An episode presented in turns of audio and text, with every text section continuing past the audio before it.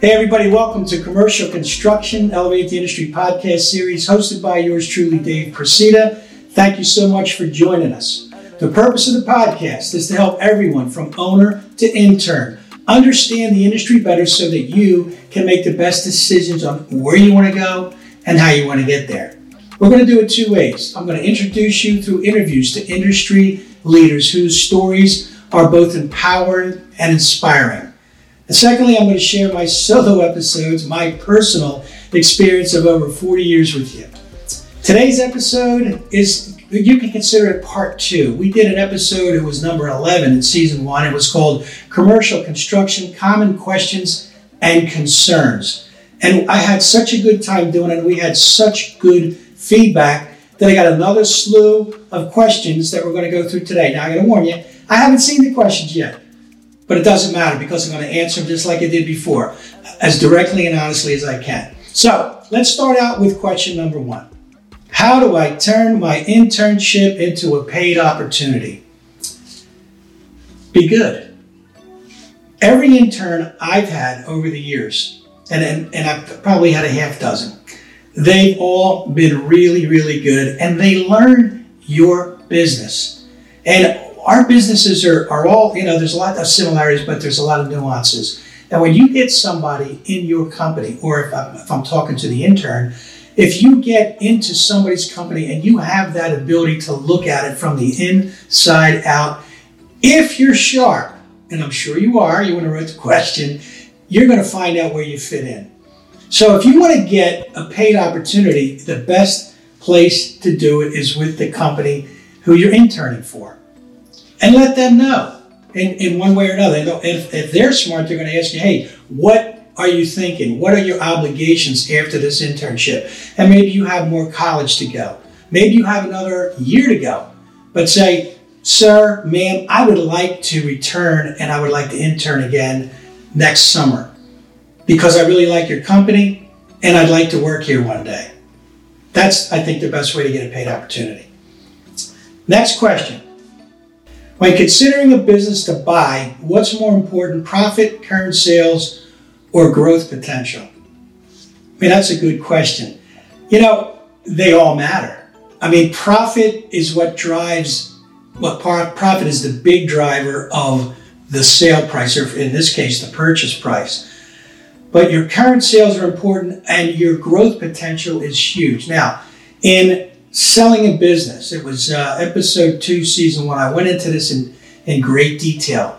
And I'll say that your upside, like everybody looks at an upside, you're going to have a price for your business as it is today. But don't think for a second that the buyer is not going to be looking at, hey, how can I leverage this company to grow? So current sales or backlog matters.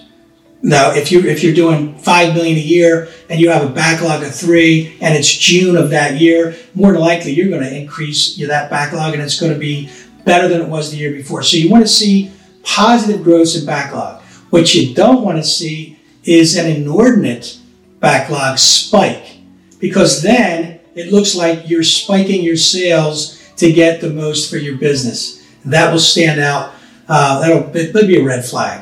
Now, your growth potential is huge. I talk about it and, and I say that if you're in a market and you're a small player, that means you have great growth potential in that market. Maybe you're lacking financial wherewithal, bonding, or even money to resource it with people. But if a, a big company buys you, right, or you want to buy a small company, buy one that can grow, that you can leverage. I, I mentioned a company before I was involved with the purchase. And the company I was with bought a drywall company in a small market. They were the big player. There was nowhere for them to grow. So that made no sense. So to answer your question, it's important. Your profit is the key because you need to establish that you know how to run a profitable business. Second most important would be your upside. Okay, next question. How do I stand out against other P Ms in a competitive environment? Well, good question. And I'm going to interview a guy named Steve Regalbuto from the West Coast, and, and there is a consummate P M. You'll want to listen to that interview. But I would say a couple things. One is, you can tell a sincere P M from a P M who's just going to work. There's a huge difference. A P M's role is to protect the company. It's to help maximize profits, but to protect the company, right? Work for the best interest of the company.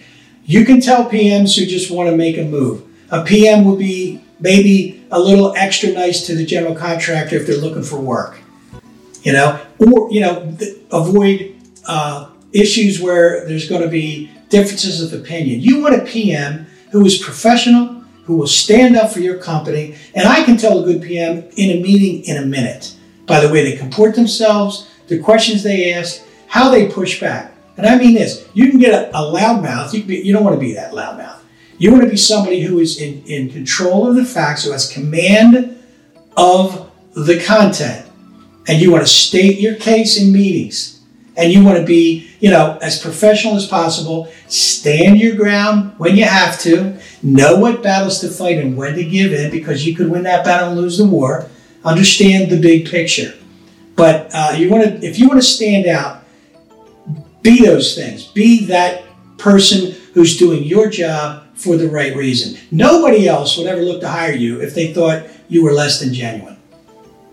It is, is it a good idea to sell my business during COVID? You know, it, that's funny. I talked to a gentleman earlier today and he talked about selling his house. And it's a, it's a seller's market right now. Believe it or not. Believe it or not. And even in commercial construction, if you were able to keep your labor to revenue ratio, how much labor you're spending per every dollar of revenue, close to where it was before COVID, you're a gem. And you're a gem because you've established the fact that even during difficult situations, you can manage your labor. Now, if you got a P P P loan of two million dollars and you, you use that money and you had no difference in your result, that may be looked at a little differently. But if you didn't get a P P P loan, or if you got that P P P loan that many people did, and I'm, I'm happy for them, if you were able to establish that you brought those jobs in and you still had additional money in your P P P loan, they're going to say that people who are looking to buy are going to see your business as well run. Now, COVID has had an impact. It has slowed business down a bit, but that's going to change. There's still a very, very hungry market out there looking to buy companies. COVID, pre-COVID, post-COVID, if you're good, if you're good, you'll be a target. Okay, we're going to take a short break. We'll be back in a minute with some more Q and A. Hi, I'm Patrick Ripple, founding partner of I S A Architectural. I've known that chap right there for well over twenty years. And what a twenty years it's been. I'm Larry Windsor, partner, vice president of construction services. Our third partner, Mike Morehouse, can't be with us today. We are the Mid-Atlantic's premier sales force for architectural building products and engineered architectural solutions. For over fifteen years, we have been providing comprehensive design solutions to architects and designers all across this region, and high-quality economic product solutions to contractors and subcontractors, too. We bring products and people together. We specialize in the building envelope, everything from the weather barrier all the way out to different types of cladding. We fully understand the rain screen principle, and we have an interior portfolio specializing in wood and metal walls and ceilings. If you're a developer, part of a design team, architect, or interiors, or if you're a contractor, let us help you. Visit w w w dot i s a architectural dot com and see how we can bring value to your project. Elevate, elevate. Hey, welcome back, everybody. On to some more questions. The next question. Explain the path to acquiring another business as a first-timer. Well, if you're in the business of acquiring other businesses, you must be doing well, because you must have excess cash. You must have a plan for growth. Maybe you're going to leverage your own company to buy it. But the first thing I would urge anybody to do is to hire a professional, hire a business consultant. And I can, you know, the business um, consultants, accountants who do things like guide companies like yours through processes like these because they've been through them a bunch of times. Now, I can do that, but I'm not a financial analyst, but I can look at a business and I can I can guide you and help point you to the things you should be looking at. I'm not going to give you guidance on the financial end of it, but on the business side, I can. I can recommend people that do this every day, uh, in addition to their normal accounting and, and tax planning and all that. But don't try to do it yourself. Remember, and I said this before, if you're trying to sell a business, right? You built a business, but what think what makes you think that you're qualified to sell it? You need professional guidance. Same thing with buying a business, even more important, because you don't want to buy something, you don't want to, you don't want to overprice, you know, buy an overpriced company. You want to buy a company that's vibrant, and, and you, just looking at their books, looking at their last two years of work and process schedules. Do you want to do that alone? I would say no. So get good accounting, financial advice, and get good legal advice before you take too many steps. Look, understanding what a good business looks like, maybe that's your strength. And if you have one that fits, great. But before you get too deep, don't talk about, hey, we can give you this, we can give you that. Don't talk about any of that until you get good advice. Is it wrong to turn down a profitable job if it goes against your personal beliefs? Absolutely not. I mean, your, your pers- personal or ethical side will stay with you forever. The job will come and go. Whether you make thirty percent on a job that most people will make twenty because there's something else going on, do not get Don't get into that position. You don't need it. It'll be a scar, whether anybody finds out or not, it'll be a scar that you'll never shed. There's good business to have out there, and there's only one way to do it. There are no shortcuts. You get a job for the right reason, you do it with the right tools, and you collect your money and you move on. But, but you know, a profitable job, if it goes against your ethical standards, is never worth doing. As a buyer, should the legacy of a family business be considered when acquiring, I could say that, or selling, right? In other words, a, a, a legacy business, I'm dealing with one right now, third generation, not second, third generation. And the buyer is very interested because it, the company has a great name. And the legacy is just that. It should be something that always is there. It doesn't matter who owns it or who runs it. As long as the cultural fit, and I just used the word in the last uh, question, the ethical standards of the company are similar, right? That absolutely should be considered. And I'll tell you, a good family business with a good legacy, that means it has a good name. And in mo- most likely, if you talk to other branding consultants, still say keep the name somewhere in the business because it rings well wherever that company is. It rings well, and it should be it should be kept, and it should be leveraged. So if you have a good legacy, your, as I just mentioned in the last answer, your um, your counselor, whether it be your attorney or your accountant or your business advisor or all three, will say that that is worth some money.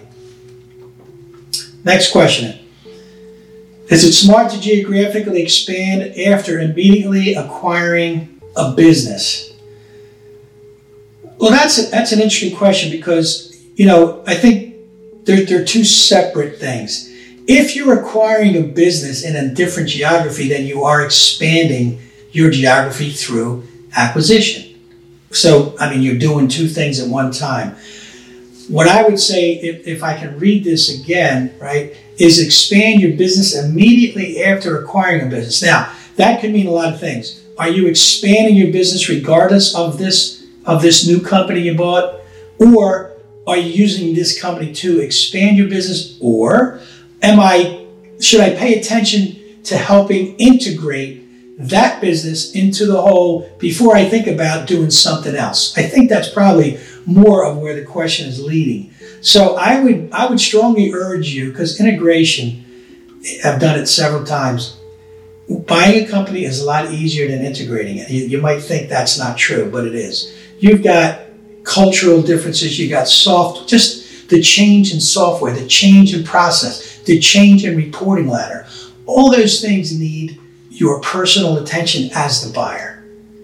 Now, I, I, I always say this, it's not the nuts and bolts of the business, the running job, it's not that that's that difficult, it's the it's managing people. Now think about the sensitivity when you buy a company and you you still want to, you know, you got other things going on, but those people need you. They need you. They need you to listen. They need you to be there.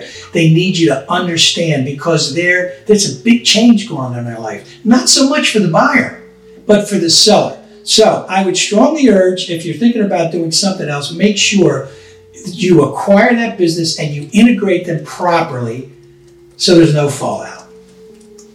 How do I get past losing a big job, a career-changing bid? Well, We've we've all, if we if you've been around, you've been there. I remember the Salt Lake City Airport. It was a big job. It was like twenty million dollars. It was a landmark job. I had the job wired. I knew the guy, the biggest guy in the market. We were friends. We visited him. He was going to get the job. We were going to get a bunch of it from him. He was the biggest local guy. The problem was, they gave it to somebody else, and I lost it, and I had counted on that. It was another job in Miami, the Miami Convention Center. This was the worst thing that ever happened to me in business. Think about it. And, I, and I've had my share of issues. Went to Miami to a friend, took my son. We went there and they treated us like family. Hey, we got a big job, Miami Convention Center. We need your help. Well, they had a specialty ceiling application, and we showed him how to do it. We said, this is how we're going to do it. We did a mock-up. And they had no idea. Oh, my gosh. When I saw their mock-up, it was arcane. It was awful. It would have cost them triple. So we got the job. It was only, it was like two million dollars bucks. But it was a, an important job at an important time. And like a, a, a knucklehead, I listed it as one. But it wasn't one. Because they did what we did, all of a sudden they wanted information on the tools and equipment we used. And then I got started wondering. So we didn't give it to them. Next thing you know, they were doing it themselves, and they cut me, my son, and our company out of the job. Now, that, I look at, I looked at that as a failure on my part because I misread that, and that's one of the things, it really hurt. I had it in my budget for sales. I had it in the division's budget that was going to do the job. It never happened, and I never felt, I mean, the, the word betrayed is very dramatic, and I don't like to get personal when I'm in business, but I'll tell you what, that's the single biggest screw job that I ever got, and I hope that the person ends up listening to this podcast because you know who you are, but losing a big job, if you do everything right, it happens, and it shouldn't change you. It shouldn't change, it shouldn't change your career, that's for sure. But learn from it. I did, and I thought I knew. I, I thought I was a pretty seasoned veteran, and I let this guy take advantage of me. Couldn't now the Salt Lake City job. I couldn't help because we rode the biggest horse in town, and they were going to get the job because they were the only guy big enough to do it. Well, I guess we were the only ones that believed that because we didn't get it. Now, two completely different things. One was out of my control. I did everything right. One was within my control, and I misread that, and that hurt, and it hurt me and a lot of people. But don't. If you do, just do everything right, control what you can, and if it doesn't go your way, move on. And our next question, how do I make my small business more attractive to potential buyers? Simple answer. Simple answer. Be profitable, number one. Be in a niche that, that not many people are doing. Have growth potential. Right. Being a being a market where you can grow, you can multiply. That's what they want to see. Uh, certainly, if you know the buyers, you, if you're doing what they're doing, you're a big target. If your lines of business are similar, have a good staff. Be organized. When a buyer comes in to see you, they're gonna they're gonna ask you for uh, a, a rundown of your staff. They're not gonna ask you for names, and don't give them to them. But if you have a manager for this and a manager for this and a manager for this. However you're set up, if you have people behind you, it really looks good, and it is good because the, the question is not when are you, or it's not you know when you're going to leave, it's or if you're going to leave, it's when you're going to leave because most owners, I would say nine out of ten, that's just my my guess, uh, are there for a short period of time, like two years. They sell their company because they want to do something else. And that's typically what happens. It happened to me. Now, I happened to go on a path with the company that bought me, but I got out of what I was doing in two years. It just happens. So uh, to be attractive, again, make money, have a good staff. So if you leave, they're comfortable that you got a staff behind you. Um, and uh, and I think I said this too in, in, in the podcast about selling your business. Use, use the word attractive in this question. And when I say attractive, be genuine, because they need to know that they can work with you. And if you're a likable person, if you're pleasant, if you're friendly, and that doesn't mean you're a, you know, happy-go-lucky. That means you know you know what you want, you know how to get it, but you're not going to be abrasive about it. You're going to be able to work with people. You're going to be able to listen to people. You're going to understand. You're going to be a partner. That's what they want. So that's how you can be more attractive. Okay, we're going to take a quick break, and I'll see you in a minute with more Q and A. Hey, everybody. If you're looking for a strategic business partner who does subcontracting work on the interiors, let me tell you about the C F P Group. They are a minority business enterprise and have been in business for over twenty years. If you're interested, you can contact them by email at c f p group one at gmail dot com or call them directly at four one zero, nine seven seven, eight five six eight. That's four one zero, nine seven seven, eight five six eight. Take it from me. I've done business with them, and I know they can get the job done. Hey, welcome back to Common Questions and Concerns in Commercial Construction. Let's get to our next question. I'm an estimator in a medium-sized company. I want to get into project management, but I'm concerned that it might cause issues for me and my employer. So you're an estimator. You're stuck inside all day. And you, and you don't like it. You want to be able to move around. You want to be able to be where the action is. Not that the estimating is not important, because it is. So my first thing to you that would mitigate your concern about trying out project management is be a good estimator. If you're, if you're a really good estimator, there might be some pushback. But if you're a really good estimator, they're going to want to keep you. So if you want to do some project management work, why don't you take a small job that you that you actually closed and run that, and continue to estimate three days a week, maybe four days a week, and, and just kind of evolve into it. But that way you're going to see you're going to see what it feels like to be a P M, because it's not all it's tough. P M is tough. You're dealing with a client all the time. You're dealing with people. You are the center of everything that's happening. Now, if that works, you're going to get a feel for it, and so is your company. And they're not going to have to replace you with a new estimator, because you know you're still doing estimating a majority of the time. Uh, I would make it well known, if you like it, that you want to move in that direction, and they'll they'll let you do it. Because think about it. Best case scenario, you're a good P M, and I'll tell you what, P Ms are worth their weight in gold. And they can train somebody else to be an estimator.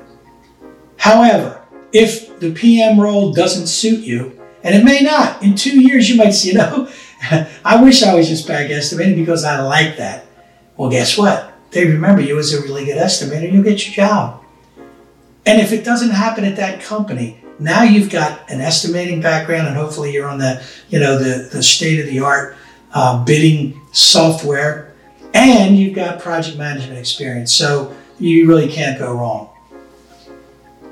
Our next question: my margins are shrinking. How do I build them up quickly? Margins are shrinking. You know, and I've heard every reason in the book why they are. You know, my competitors are stupid. You know, all this stuff. You're in control of that, for for the most part. If your margins are shrinking, you got to understand first and foremost why. Is it because there's more competitors in the business? Is the business shrinking, and therefore to get work, you're competing with more people and you've got to take the work for less? Is the entire market shrinking? Is your, are you growing? This happens a lot. When you grow, your margins shrink. You might do three more million than you did last year, but at three less points, and you're, you're trading dollars.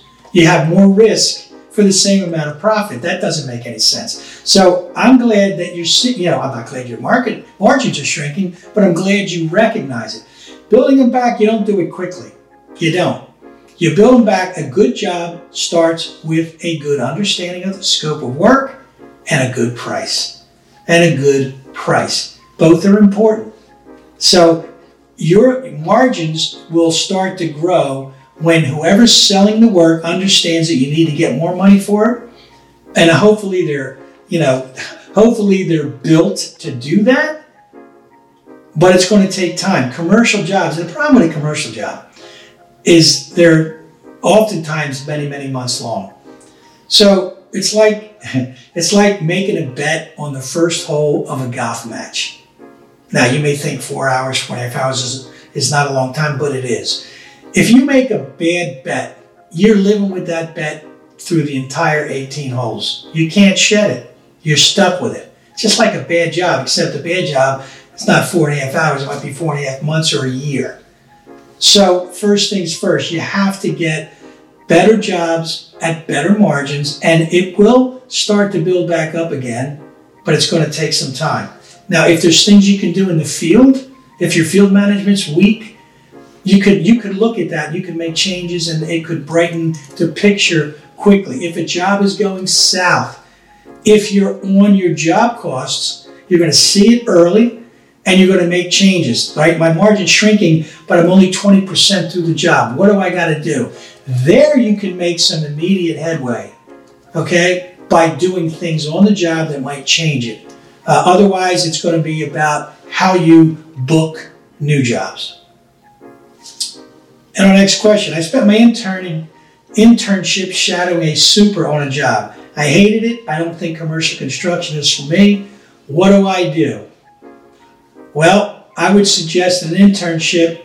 If you like, if you like commercial construction, maybe you don't like it from a field perspective, because it, it's not, you know, it's it's tough. You're wearing boots, you're wearing a hard hat, you're out there in the cold, miserable days, it snows, but you're on the job. Some people cherish that. Uh, some people, they're built for that. Some people aren't. I happen to be one that's not. Now, I like to walk on a job because I love to see things in motion. But if I'm there for two hours, that's a long time because I'm not built that way. So it's not, maybe not the issue with commercial construction. Maybe it's the issue with the job that you have in commercial construction. You might want to consider now, if you can, talking to whoever hired you as an intern and say, look, you know, I, I wouldn't say, hey, you know, I hate this. But I'd say, look, I got my taste of the field and I understand what it's all about.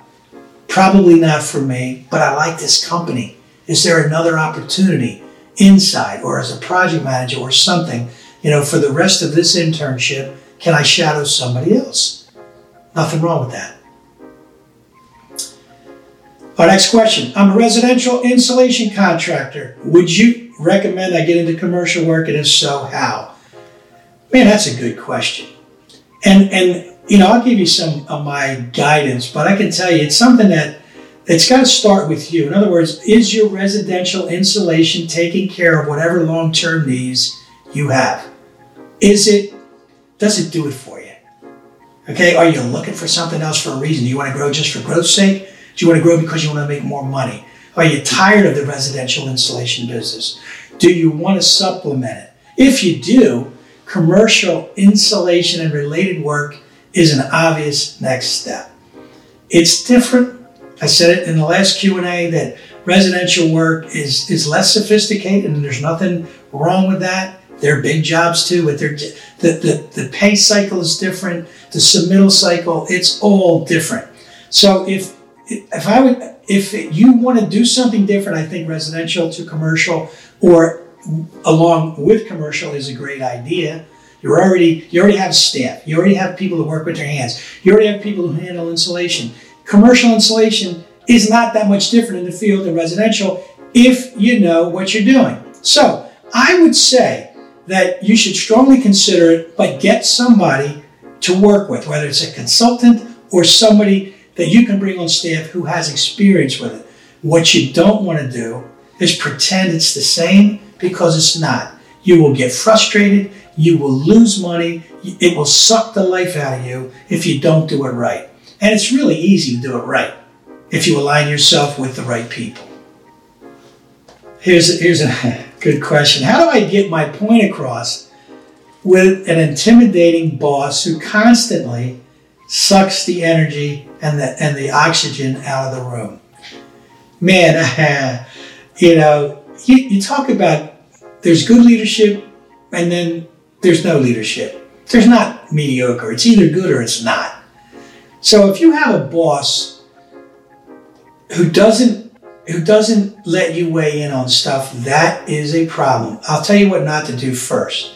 What you don't do is get into a tussle with your boss, with other people around, especially in a meeting. That's a disaster. Don't do it. If you have a suggestion, right? Maybe your boss's boss, maybe you go to your boss's boss in a very confidential way and say, listen, I got some ideas. I'd like to run them by you.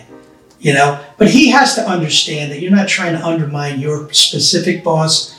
But if you can't get through to your boss, what are you going to do? I so I said what not to do. Don't get into a, a public tussle, right? You might want to go to his boss, but maybe even before that, get your boss and sit him down and say, I need you for a half an hour. And not until you have a free half hour without the phone, I need to talk. And tell him, I love working here. Tell him the truth. But I feel like you're stepping on me all the time. You know, we talk about X Y Z job. I'm out there every day, but you don't let me talk about, you don't even ask me about what's going on or my opinion on things. Now, you've got so much more experience than me, but how can I learn if I can't run by you what I'm thinking? Because if I'm wrong, I want you to tell me I'm wrong, because I learn that way. If I'm right, then I'm right, and maybe we can go down that path. I'm not looking for a pat on the back or accolades or anything. I'm looking to be a part of us moving forward. I want to be an integral part, and I need your help to do that. So you need to sit with your boss one-on-one, uninterrupted. Have your agenda points ready, and make sure you get through each point before you go to the next one, because it may be the only time you have to sit with that guy and really have a heart-to-heart. But that's got to, you know, look, and if it doesn't change, you do need to go to his boss. And you do need to tell him, because either way, other, in any event, you're not going to be there long unless things change. I have an issue closing a job with a company, with a client. Do I pursue legal action or should I let it run its course? So, man, this is a, this comes up all the time. Closing out a job is very tough, and I'll, I'll tell you the best way, the best way to increase your position in closing a job is if they don't owe you a lot of money. Now, you have a hand in that. If they owe you a million bucks versus a hundred thousand, or if they owe you a hundred thousand versus ten thousand, where are you in more of a precarious position with the higher number? If they owe you a lot of money, you don't have the kind of leverage that you need. And that is a personal question, a question for your company only, because some companies don't need the cash. Some well-heeled companies, they don't need the cash. And you know what? Keep my million and I'm going to sue you and I'm going to get three. Now, bigger companies will, they will look at that and they'll say, okay, what's our exposure? But when you're a small company and they owe you a lot of money, they know that you're going to bend. They know that they're going to get over on you, and they will. So the first thing, before you even get to the end of the job, get as much money out as you can, and you get it out by billing it properly, right? Not letting the extras pile up, you know, stand your ground. If you can get payment terms, get them. If, imagine that. If you get payment terms, two percent, ten, they do it. I'm doing a major job right now in D C, and they have a two percent net ten-day payment clause. Now, if you're making ten percent, two percent is twenty percent of your profit, you're probably not going to do it. But if you're making twenty-five, you should do it every day, because ten days after your rec goes in, they pay you. The only thing you're holding now is retainage. Now, retainage is nothing. Get five percent and fifty percent complete. Because, and, and I'm, I'm, I'm answering the question. The question is, when do I, you know, when do I uh, say uncle? Well, if you don't have a lot of money, you might not have to ever say uncle. And they're more likely to make a deal. Nobody wants to go to court. And I gotta tell you, in my forty plus years in the business, I never went to court, not one time, because of the things I just told you. And sometimes it hurt, sometimes it hurt. But I had to say, okay, how much is it gonna cost me in, in, in my own dollars with a, a legal team? What are my chances to recover anything? What are my risks? And how distracted is going to make me? All that all matters, because if you're distracted, you're not paying attention to the business today. You're looking at last year, okay? So all those things matter, but the main thing is make sure you have some leverage, right? You make sure you have the ability to put a mechanic's lien on the job, and every state is different. Know your mechanic's law, because that will that will put a red mark on them getting financing. They're going to have to bond over the lien. They're going to have to say to a bonding company, all right, this guy sued me for five hundred grand. I want to get a bond for that so the owner can get his, his, his certificate of occupancy. Because if there's a red mark on it, it won't happen. So they bond over the lien. But but it, nobody wants to do that. But if you have your bonding issue, I'm sorry, if your mechanics liens are still in play, and it could be from ninety days, one hundred twenty days, sometimes more, sometimes less, make sure those things are in play. And all of those will help you make the decision on whether you should negotiate a settlement or you should sue. More than likely, you're going to negotiate. How would you handle a worker disregarding your instructions about their part of the project? I mean, there's there's like zero tolerance for that. If your worker, let's see, let's in this case, he's a field worker. If he's not doing what you ask him to do, and you're the foreman, you, you call him over privately. And and you give them maybe one chance, say, why are you doing that, and why are you not doing what I asked you to do? This is like common sense, human nature.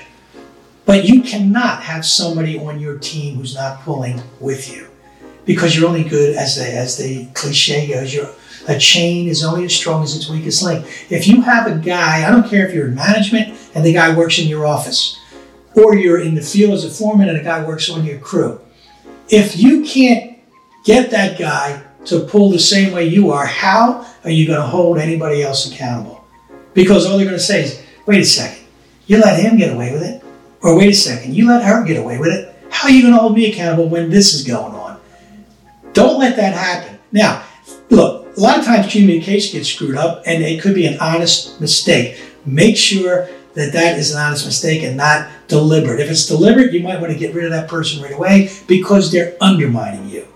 And if they undermine you, other people are going to do the same thing. Make sure that your team is a tight team, whether you're on site or whether you're in the shop or whether you're in the office. I own a business and have a number of consultants. When should I consider consider moving my consultants to full-time? Well, it's not just your decision, because you have consultants that are, you know, like me. Okay, I own a business. Uh, when should I consider pulling in consultants in lieu of hiring somebody full-time? Let's, so I assume that you, you might be doing something different in your business. So, you know, there's consultants for everything. Some are good, some are average, and, and whatever. I'm a consultant, and, you know, I know my business. I know what I don't know, which is maybe just important. But I would consider I would consider a consultant first, and I'll tell you why. You're not committing long-term to anybody. You're getting somebody who's knowledgeable in that specific field. You're paying them a fee for what they do, when they do it. You're probably going to pay them monthly.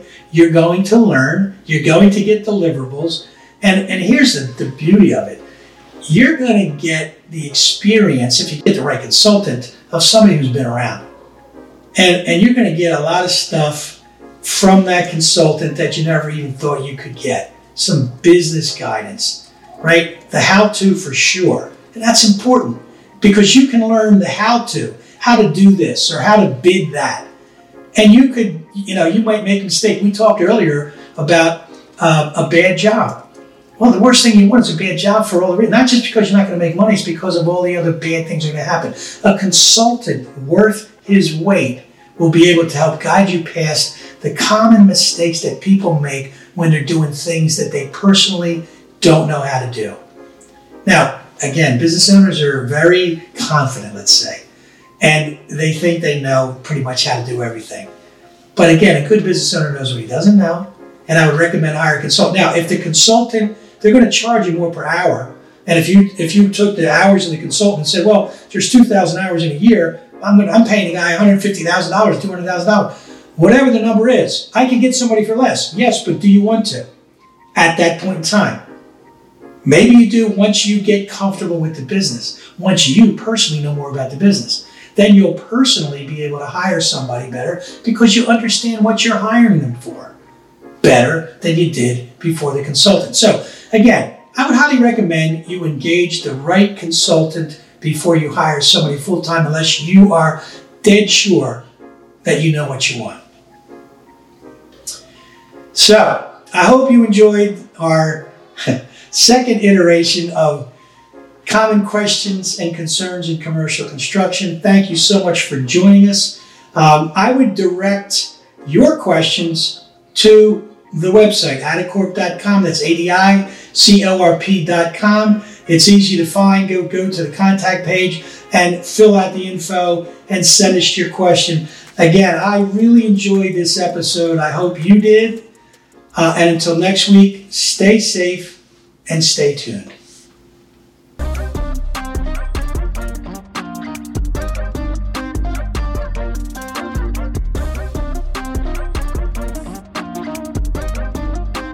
So if you have questions about starting, building, or selling your business or anything in between, contact me two ways.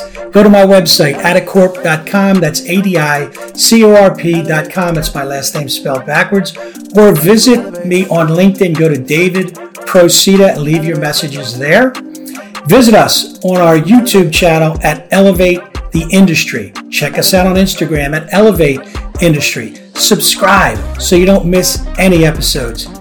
Either way, we'll talk next week, and between now and then, stay safe and stay tuned.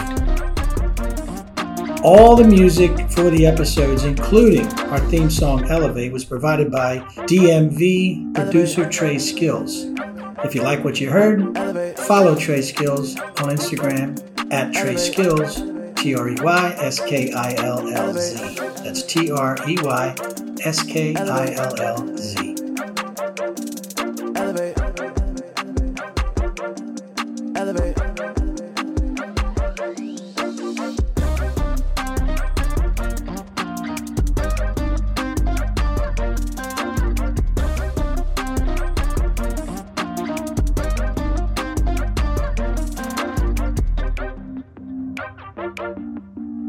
Elevate.